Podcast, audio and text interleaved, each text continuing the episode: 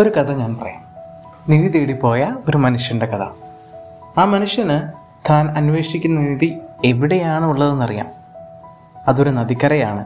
ഒരുപാട് കല്ലുകൾക്കിടയിൽ എവിടെയോ ഒരിടത്ത് അദ്ദേഹം അന്വേഷിക്കുന്ന നിധി ഒളിഞ്ഞിരിപ്പുണ്ട്. സൂക്ഷ്മതയോടുകൂടി ഓരോ കല്ലും പെറുക്കിയെടുത്ത് അദ്ദേഹം നോക്കും. അത് താൻ ഉദ്ദേശിക്കുന്ന നിധി അല്ല എന്ന് മനസ്സിലാക്കുമ്പോൾ ദൂരേക്ക് ഒഴുകുന്ന നദിയിലേക്ക് വലിച്ചെറിയും. അങ്ങനെ ദിവസങ്ങൾ കടന്നുപോയി മാസങ്ങൾ കടന്നുപോയി. അദ്ദേഹത്തിന് ഈ കല്ല് പെറുക്കി നോക്കുക എടുത്തെറിയുക എന്നത് ഒരു ശീലമായി മാറി. അങ്ങനെ ഒരു ദിവസം ഒരു കല്ലെടുത്ത് അദ്ദേഹം ഇങ്ങനെ നോക്കിയിട്ടെടുത്ത് എറിഞ്ഞു കളഞ്ഞു. എറിഞ്ഞു കളഞ്ഞ് ഒരു സെക്കൻഡ് കഴിഞ്ഞതേ ഉള്ളിലൊരു ഒരു വല്ലാത്ത ഒരു വെപ്രാളം. അദ്ദേഹം എറിഞ്ഞു കളഞ്ഞത് ഇത്രയും മാസങ്ങളോളം അന്വേഷിച്ച് നടന്ന ആ നിധി തന്നെയായിരുന്നു. നമ്മുടെ ഓരോരുത്തരുടെയും ജീവിതങ്ങളിൽ നാം ഏറ്റവും അധികം പ്രാധാന്യം കൊടുക്കുന്ന ഒന്നാണ് പ്രാർത്ഥന എന്ന് പറയുന്നത്.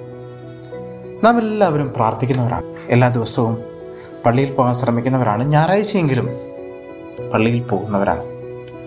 നമ്മുടെ പ്രാർത്ഥനകൾ കുടുംബ പ്രാർത്ഥനയുണ്ട് പള്ളിയിലെ പ്രാർത്ഥനകളുണ്ട് വ്യക്തിപരമായി പ്രാർത്ഥിക്കുന്നവരുണ്ട്. അങ്ങനെ നമ്മുടെ പ്രാർത്ഥനാ ജീവിതത്തെ നമ്മുടെ ജീവിതവുമായിട്ട് നമുക്കൊന്ന് മാറ്റി നിർത്താനായിട്ട് പറ്റില്ല. എല്ലാ തരത്തിലും നമുക്ക് പ്രാർത്ഥനയുണ്ട്. പക്ഷേ ഈ പ്രാർത്ഥന ഒരു യാന്ത്രികമായി പോകുന്ന അവസ്ഥ എന്ന് പറയുന്നത് അപകടകരമാണ്. നിധി തേടിപ്പോയ മനുഷ്യൻ അദ്ദേഹത്തിന് നിധി എന്താണെന്നുള്ള ബോധ്യമുണ്ട്. പക്ഷേ അദ്ദേഹം ചെയ്യുന്ന പ്രവൃത്തി റെപ്പറ്റീഷൻ ആകുമ്പോൾ ഒരു യാന്ത്രിക മനോഭാവത്തോടു കൂടി ആകുമ്പോൾ അദ്ദേഹം ശരിക്കും തന്റെ ലക്ഷ്യം മറന്നുപോകും നമുക്ക് ഓരോരുത്തർക്കും നമ്മുടെ പ്രാർത്ഥനാ ജീവിതം നമ്മുടെ വിശുദ്ധ കുർബാന അതൊരു കടമ കഴിക്കലായി മാത്രം മാറുമ്പോൾ വലിയൊരു അപകടം അവിടെ ഒളിഞ്ഞിരിപ്പുണ്ട്. കടമയിൽ നിന്ന് നമുക്ക് മാറി വരേണ്ടത് ഒരു സ്നേഹത്തിലേക്കാണ്. ഈശോയോടുള്ള ആത്മാർത്ഥമായ ഒരു സ്നേഹത്തിലേക്ക് വളരുമ്പോഴാണ് പ്രാർത്ഥനയ്ക്ക് മാധുര്യമുണ്ടാകുന്നത്. പ്രാർത്ഥന നമ്മളെ മടുപ്പിക്കുന്നുണ്ടെങ്കിൽ വിശുദ്ധ കുർബാന നീളം കൂടിയതാണെന്ന് നമുക്ക് തോന്നുന്നുണ്ടെങ്കിൽ അവിടെയൊക്കെ നാം ഒരു യാന്ത്രികമായ പ്രാർത്ഥനാ രീതിയിലേക്ക് മാറിക്കൊണ്ടിരിക്കുന്നു എന്ന് നമുക്ക് മനസ്സിലാക്കാനായിട്ട് സാധിക്കും. നമ്മുടെ പ്രാർത്ഥന പുസ്തകങ്ങൾ നമ്മുടെ പ്രാർത്ഥന പുസ്തകങ്ങളിലെ പ്രാർത്ഥനകളൊക്കെ മടുപ്പായിട്ട് നമുക്ക് തോന്നുന്നുണ്ടെങ്കിൽ അല്ലെങ്കിൽ ഒരു വെറും ഒരു റെപ്പറ്റീഷനായിട്ട് തോന്നുന്നുണ്ടെങ്കിൽ നമുക്ക് മാറി ചിന്തിക്കേണ്ട സമയമായി എന്ന് നമുക്ക് മനസ്സിലാക്കാം. മാറി ചിന്തിക്കേണ്ടത് പ്രാർത്ഥനകൾ മാറ്റിക്കൊണ്ടാണോ? അല്ല.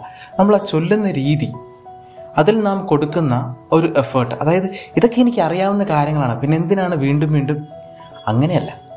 ഈശോ നമുക്ക് വേണ്ടി മരിച്ചതും ഈശോ നമുക്ക് വേണ്ടി ഒരു കുഞ്ഞായി ബദ്ലഹീമിലെ കാലത്തൊഴുത്തിൽ എല്ലാം എല്ലാം ഉപേക്ഷിച്ച് ജനിച്ചതും അവൻ നമുക്ക് മുമ്പേ സ്വർഗത്തിലേക്ക് പോയതും നമുക്കായി വഴിയൊരുക്കിയതും തിരുസഭ സ്ഥാപിച്ചതും വിശുദ്ധ കുർബാന സ്ഥാപിച്ചതും ഒക്കെ ഓരോ ദിവസവും വിശുദ്ധ കുർബാനയിലൂടെ നാം അറിയുന്നുണ്ട്. ജപമാലയിലൂടെ പരിശുദ്ധ അമ്മയുടെ കൈപിടിച്ച് ഈശോയോട് ചേർന്ന് നാം നടക്കുകയാണ്. ഒപ്പം നമ്മുടെ വ്യക്തിപരമായ പ്രാർത്ഥനയിൽ നാം ഈശോയെ കണ്ടുമുട്ടുന്നുണ്ട്. അങ്ങനെ നമ്മുടെ പ്രാർത്ഥനാ ജീവിതത്തിന് നമ്മുടെ ജീവിതത്തിൽ തന്നെ വലിയ ഒരു പ്രാധാന്യമുണ്ട്. ഈ പ്രാധാന്യം നാം മറന്നു പോകുമ്പോൾ നാം ഒരു യാന്ത്രികമായ പ്രാർത്ഥനാ രീതിയിലേക്ക് പയ്യെ പയ്യെ വഴുതി വീണുകൊണ്ടേയിരിക്കും. അപ്പോൾ യാന്ത്രികമായ ഈ ഭാവത്തിൽ നിന്ന് മാറി. സ്നേഹത്തോടു കൂടി നമുക്ക് പ്രാർത്ഥിക്കാനായിട്ട് തുടങ്ങാം. സ്നേഹത്തോടുകൂടി വിശുദ്ധ കുർബാനയിൽ പങ്കെടുക്കാനായി നമുക്ക് തുടങ്ങാം. എന്റെ ഈശോ എനിക്ക് വേണ്ടി കുരിശിൽ മരിച്ചത് അത് അവസാനിച്ചിട്ടില്ല. വിശുദ്ധ കുർബാനയിലൂടെ ഈശോയുടെ മരണവും ഈശോയുടെ ജീവിതവും തുടർന്നുകൊണ്ടേ ഇരിക്കുന്നു എന്ന് മനസ്സിലാക്കുമ്പോൾ നമുക്ക് ഓരോരുത്തർക്കും വിശുദ്ധ കുർബാന മനോഹരമായി മാറും. നമ്മുടെ പ്രാർത്ഥനകൾ ബ്യൂട്ടിഫുള്ളായി മാറും. വിശുദ്ധ ഗ്രന്ഥം വായിക്കാതെ നമുക്ക് ഉറക്കം വരാതെയാകും.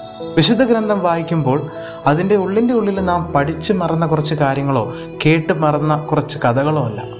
മറിച്ച് ഓരോ വചനവും വായിക്കുമ്പോൾ ഉള്ളിന്റെ ഉള്ളിൽ നിറയുന്ന ഒരു ആനന്ദം ഉള്ളിന്റെ ഉള്ളിൽ നിറയുന്ന സമാധാനം അതാണ് ഏറ്റവും പ്രധാനപ്പെട്ടത്.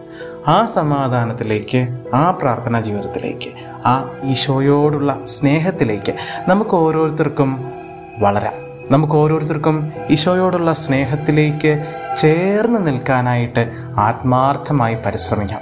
അപ്പോൾ നിധി തേടിപ്പോയ മനുഷ്യൻ ഇനി എന്ത് ചെയ്യാനായി സാധിക്കും? ഒഴുക്കുള്ള വെള്ളത്തിൽ ചാടി നീന്താനായി പറ്റുമോ? ഉള്ളിന്റെ ഉള്ളിൽ ധൈര്യമുണ്ടെങ്കിൽ നമുക്ക് നഷ്ടപ്പെട്ട നിധികളെ നമുക്ക് തേടിയെടുക്കാനായി സാധിക്കും. ഉള്ളിന്റെ ഉള്ളിൽ എന്നും വന്ന് വിശുദ്ധ കുർബാനയിലൂടെ ഉള്ളിലേക്ക് നിറയുന്ന ഈശോയെ നമുക്ക് ആത്മാർത്ഥമായിട്ട് മനസ്സിലാക്കാം. ആ ഈശോയുടെ സ്നേഹം മനസ്സിലാക്കി ആ ഈശോയോട് ചേർന്ന് നിൽക്കാനായിട്ട് നമുക്ക് ആത്മാർത്ഥമായിട്ട് പരിശ്രമിക്കാം. നിങ്ങൾ കേട്ടുകൊണ്ടിരിക്കുന്നത് ക്രിസ്തു വർത്തമാനങ്ങളാണ്. നിധി തേടിയുള്ള യാത്രയിൽ നമ്മുടെ സംസാരങ്ങളൊക്കെ ക്രിസ്തു വർത്തമാനമാകട്ടെ. ഈശോയ്ക്ക് സ്തുതി.